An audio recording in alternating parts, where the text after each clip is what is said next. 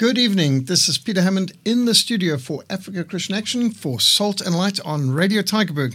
And tonight we have in the studio Jack Carstens, founder of Salem Biblical Gardens and Archaeology Museum and the David and Jonathan Foundation. Thank you so much for being with us, Jack. Welcome. Thank you very much. It's lovely to be here. So, Jack, Salem Biblical Gardens. Tell us about it. Uh, I, I, was just astounded. It was wonderful to be there. It was a great blessing. It was a highlight mm. for many of our people and a great commissioned wow. course to go and visit. Mm. Uh, a wonderful experience. But you, the founder, you got it started. How did this come about? Uh, tell us about what. Well, let's start with what wow. are Salem Biblical Gardens, and then uh, how well, it came about. Well, first of all, people ask me where does the name come from. Salem actually is the old name we read in Genesis for Jerusalem. It was uh, Melchizedek that was the king of Salem. And so Abraham meets him, so we can imagine it's halfway through the book of Genesis that this name already pops up. And later that becomes the uh, head of the of uh, Israel, and it's the place where David had his uh, um, palace and everything else, and it became the capital of Israel many, many years ago. So that's where Salem comes from, and we just love to think that it's a bit of a mystery there about Melchizedek, and there's a mystery about Salem, how it came about, and how the Lord opened the doors for that uh, venture to start. And so we hope that people will come there and discover with us the mysteries that God has in, has planned for them. Salem is actually uh, the idea behind Salem is to give people insight into the Bible and to sort of connect their senses with with the Bible. We often read the Bible and we read from page to page, and there's uh, words and words and words. and uh, after you've, you've read it many times, you start wondering what was going on in the writer's mind and so on. But uh, when you actually see certain aspects of the Bible, um, and then these things actually become real for you. One must remember that uh, the writer of the Bible actually thought that you knew exactly what he was writing about. So when he's talking about a threshing floor, he thinks, well, that's a common thing. Everybody knows what's a threshing floor. But uh, when you go and see the threshing floor and you see what happens there and how uh, the Bible uses that as a picture of the context and the and the message that it wants to put across, then suddenly that word and that concept and that idea and the actual thing becomes alive to you. Mm-hmm. So very often when people come there, they say, "Wow, this is." a little bit like Israel. We've uh, we can't get there, but now we at least know a little bit something about it. And so as we walk through Salem Gardens, it's about a, a 500 meter walk through the Fynbos and the Agter-Paarl against the Paarl Mountain. And uh, every so often, 20 meters or so, we've got a some either an artifact or an artwork or a mosaic or a sculpture or something from the Bible depicting the main uh, major events in the Bible. So we are able to accept groups and take them through. And when we get to each one of these uh, depictions, um, let's say a patriarch, let's say Moses, for instance, then we will stand there and we can discuss Moses, where what was the purpose? How did it happen? How did Moses get to be such an important person in the in the land of Egypt? How did he take uh, the Israelites out? The whole plan of salvation for Israel, and uh, roll it into the salvation plan of the New Testament because for me, and a lot of people have said this, not a new thing that I made up, the Old Testament is the New Testament concealed. Mm. And the New Testament is the Old Testament revealed. Yes. So there's a lot in the Old Testament that points to, as a pointer, it's like a shadow of what's going to happen in the New Testament. And so we get very many instances of that. Yes, well, for example, just at that point with hmm. Moses lifting up the serpent on, on the pole, and hmm. we got talking about that, and it's uh, it's just so fascinating. At, at every stop, we had so many wonderful discussions and messages, and we sang hymns hmm. relating to that. Sometimes several hymns at each place and prayed.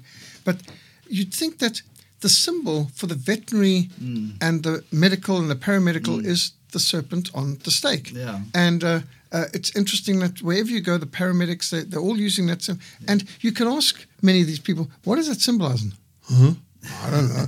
and you can take them to the Bible Yeah. and not just to the book of Numbers, but to John chapter 3, That's where Jesus says, mm. as, Just as Moses lifted up Yeah. the serpent in the wilderness, so must the Son of Man be lifted up. And to understand it, Jesus became sin for us. He, Yeah. he was cursed on the tree. And, Absolutely. and that just as God had punished the wicked people who were complaining and grumbling in the wilderness, oh, better back in Egypt, we were better if we stayed slaves in Egypt. And then God sent a plague of serpents upon them. Mm. And as the people were dying and they were crying out to God, he ordered Moses to make a bronze serpent, lift it up on a stake, and then people had to look to it, and then they would be healed. And mm. that's a symbol of salvation because Christ mm. is the one that we look to for our salvation. And so Absolutely, when you look yeah. at that and you think, even the healing profession today mm. still use that biblical imagery, even though most have forgotten the biblical roots and uh, connection of it. So, so I mean, you just get there, and it's just Yeah. it was so exhilarating because I'm what glad. Salem Biblical Garden is doing is it's taking us on a a, a, a quick journey through redemptive history. Yep. It's a journey through the Bible, and we start in Genesis and we go all the way through to Revelation. And we started that wonderful scene there. I've got a mosaic. We've, we've um, had somebody make a mosaic, which is a copy of one that comes from Israel, of the tree of uh, the knowledge of good and evil. And very often that's also slightly misunderstood, you know, this knowledge of good and evil. What's so bad about knowing what's good and evil? Hmm. But when we when we think about that whole story, that narrative is all about God creating mankind, man and woman, to have a relationship with them on earth and to tell them what his plans and purposes are for this great earth that he's made. I mean, I just stand in uh, bewilderment sometimes looking at how great the, the creation is the stars and the moon and Cape Town, of course, but but all the other places in the world that are so beautiful. You know, whenever I, I go somewhere and uh, we can stand and watch the sunset, very lonely to do it on your own and say to yourself, "Wow, this is a great sunset." I think there was a little bit of that in the Lord when He said, "You know, let's make mankind in our own image." And share with him these wonderful things, and, and let's give him a plan and a purpose to till the soil or to to be in charge of all of this and hmm. and to make the thing work. And so there's such a wonderful relationship there. So at that particular exhibit, we talk about this relationship between God and man and how when God made Adam, he blew his spirit, his ruach, which is the Hebrew for, for spirit. Ruach HaKodesh is the Holy Spirit. Blew that into Adam and Adam jumped up. He was alive. He had the Spirit of God within him. He could speak to God, and they were sort of on one level, as it were. He wasn't, you know, sort of not knowing what's going on. He was right in there with God, expressing all these wonderful things and, and God sharing with him. And the idea was that the Spirit of God is to lead us into what's right and wrong. We don't have to go looking for a decision on which thing is the right thing to do or the wrong thing to do, what's good and what's bad, if the Spirit of God is within us. Because the Spirit of God leads us into all of all righteousness. And uh, the Spirit is there to give us uh, the truth. But that that act in the Bible, our first exhibit there is just to say, man, we've messed up because we decided that we wanted to make up our own mind about what's good and bad. Mm. And we rejected God and we rejected his plans and mm. purposes and unfortunately got kicked out of the garden and the spirit of God was withdrawn from mankind and now he's left trying to make up his mind about what's good and mm. bad. And if we look through history, I mean, made some real bad decisions. Yes.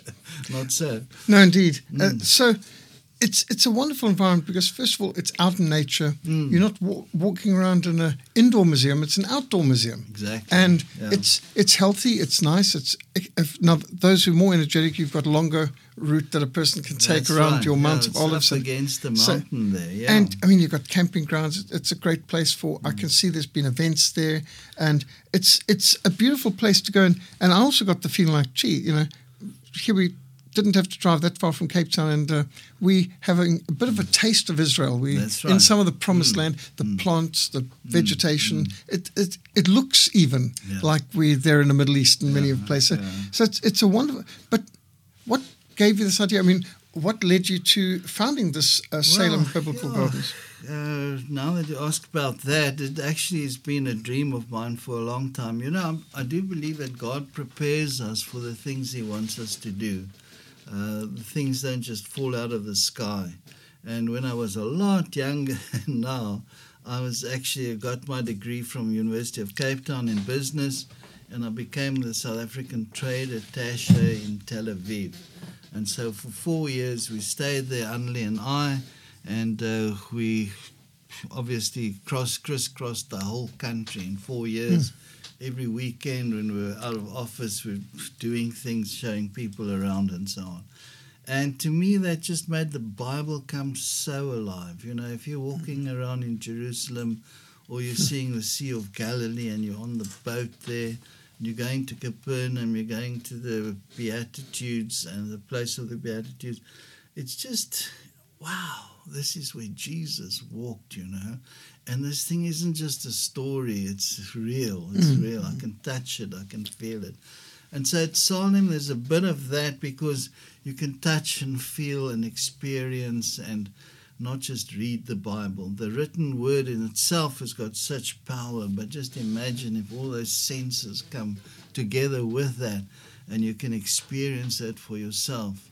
So, people, the groups that come there, we have a lot of groups coming from schools, from uh, actually after COVID, it's been very slow with schools, but schools used to have a lot of outings, and Mm. I hope they're going to do it again. Oh, uh, But- now that the lockdown lunacy and masquerade madness is over, I certainly hope so. Yeah. It's like a COVID cult descended on the Oh, world. Well, we need to get out of that and get back Yeah. to living. Yeah, and back into the countryside in Yes. this place where you could walk through, have the journey through the Bible, afterwards have a picnic or a braai or something. Uh, we've got facilities for all of those things there. But uh, yeah, it's a, it's a wonderful experience out there in the open. And it looks like the kind of place that, first of all, you know, as we were doing Great Commission course, and we had people from other countries, even from Zambia, Zimbabwe, America, and to bring them to that. It was a wonderful day trip. It was healthy. It was fun. and it was inspiring. And you just saw, because we had a bunch of missionaries and evangelists there, um, you could just see everyone's uh, creative juices going and they're starting to discuss the applications. And you, you got certain sermons and, Yes. uh, and oh, let's sing this hymn. We took our hymn books with us. Yeah. I must say, uh, I would think for anyone, it's, it's great whether you want to go alone or with your family, but with a Sunday school Mm. uh, class or with a youth group or midweek Bible study or a church group. Yeah. But one could actually have events there, such as a person wants to have a seminar or come and Yeah. you've got a tent, No, you've got, a got a- stadium, you've got got, a- I mean, uh, what do we call it? A seats 80. platform? Yeah, got like auditorium stage, Mm. yeah. And we've got a hall that seats about 100 people, so have many conferences. It's a great place for venue. it- yeah. it's actually a multimedia center. I've made it sort of to be that, and uh, there's so many wonderful digital things that people can see and want to see. And uh, younger people, of course, all love to see pictures and Yes. action and stuff. Well, you know, I can So think if a great. person's a musician and they want to record themselves singing some biblical theme thing, what a nice backdrop Mm, uh, for, uh, you know, why do it on the soundstage? I mean, come come into this environment and Mm. Yeah. it's it's it's a great place. I mean, I can think Glad this is the sort of place churches should go yeah. on a Sunday afternoon and so on. So uh, maybe we should ask, when are you open? Right, so Salem's open every day except Mondays, so we have to give a bit of a break there to everybody.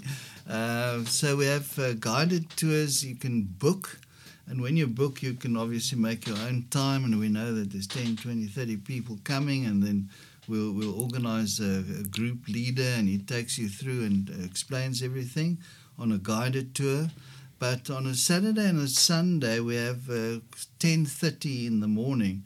We have a sort of a, everybody that loose that doesn't have a tour but wants to just come. And so maybe we have two or three or four families that turn up for that. And then we take them on a guided tour. If there's nobody and you haven't booked, you can still walk through and uh, we've got scriptures at every one of the exhibits there, which sort of more or less gives you a, a good idea of what it's about. But obviously, the, the deeper narrative is, is so much better. Yes, and of course, um, you know, depending on who you've got leading you through there, you could go along with your Bible and look it up and sit if you've got mm-hmm. the time and, and use this time for meditation, Absolutely, prayer, and yeah. discipleship.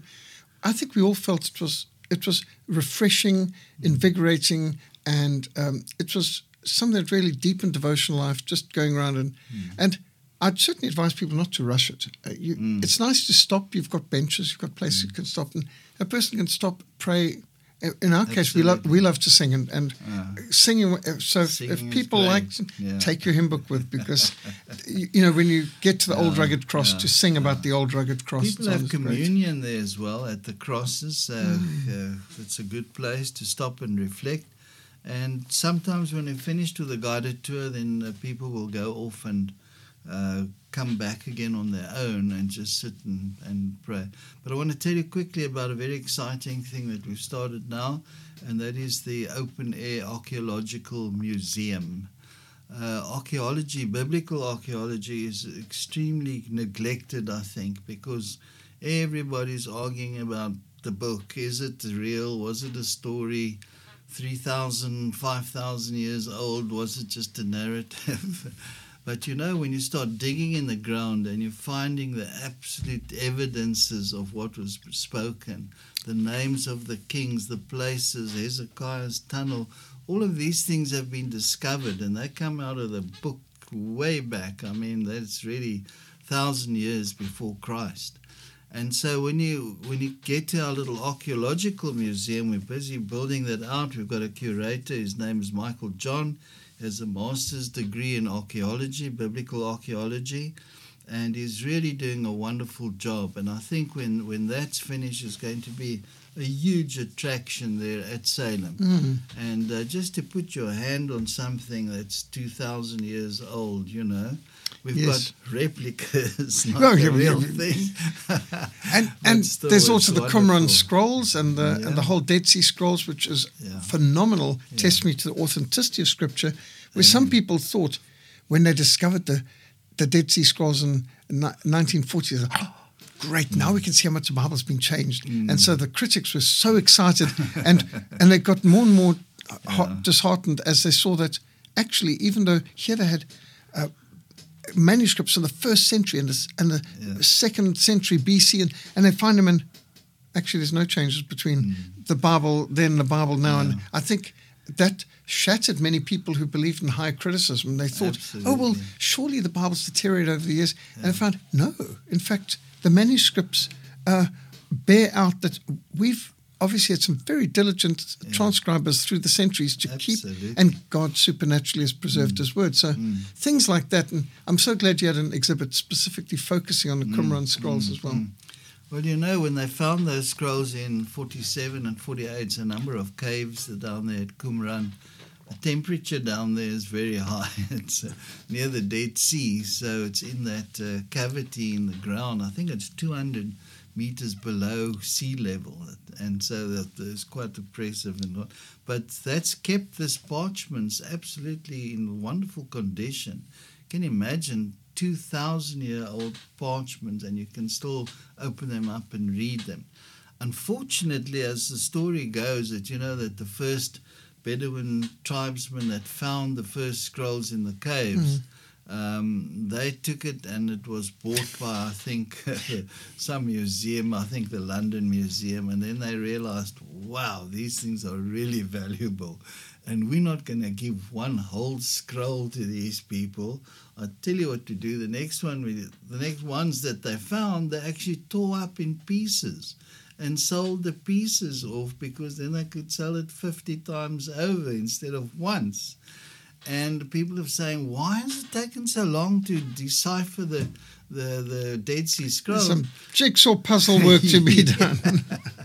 I think they had the biggest puzzle that you've ever seen and trying to match all those pieces and which cave it came from and what uh, scripture. So they've done a marvelous job, and mm. it really does give you a good picture of the time. The scenes that wrote that uh, were there in the time of Jesus, and mm. it's uh, actually speculated that John the Baptist actually some of the things he said and done and so on that he had contact there. I'm not mm. quite sure if Jesus also got down down there. But it was more or less on the route to uh, from from uh, Sea of Galilee to up to Jerusalem, mm. you know, and uh, you just marvel at the way that people walked there. I mean, for like three days to get from Capernaum up to Jerusalem for the yes. feasts and the thing. Well, that's why archaeology wow. is so important, and to understand the context and where it was. Yeah. And um, no, as you say, the Bible really comes alive there. Mm. So what sort of interesting reactions you had? You've had tour groups, you've had visitors coming from different parts of the world, and, and sometimes you've had uh, events there. So, give us some ideas, some of the reactions you've come yeah. across to. Well, you know, people when they're in a group, they don't actually want to open up too much. It's unfortunately one of the drawbacks, I think. But some people stay behind and ask to be prayed for. We've had some wonderful healings take place there. Um, some of the smaller groups have stood in front of. Uh, there's a there's a wonderful depiction of the the um, prodigal son. I don't know if you remember seeing yes, indeed. That.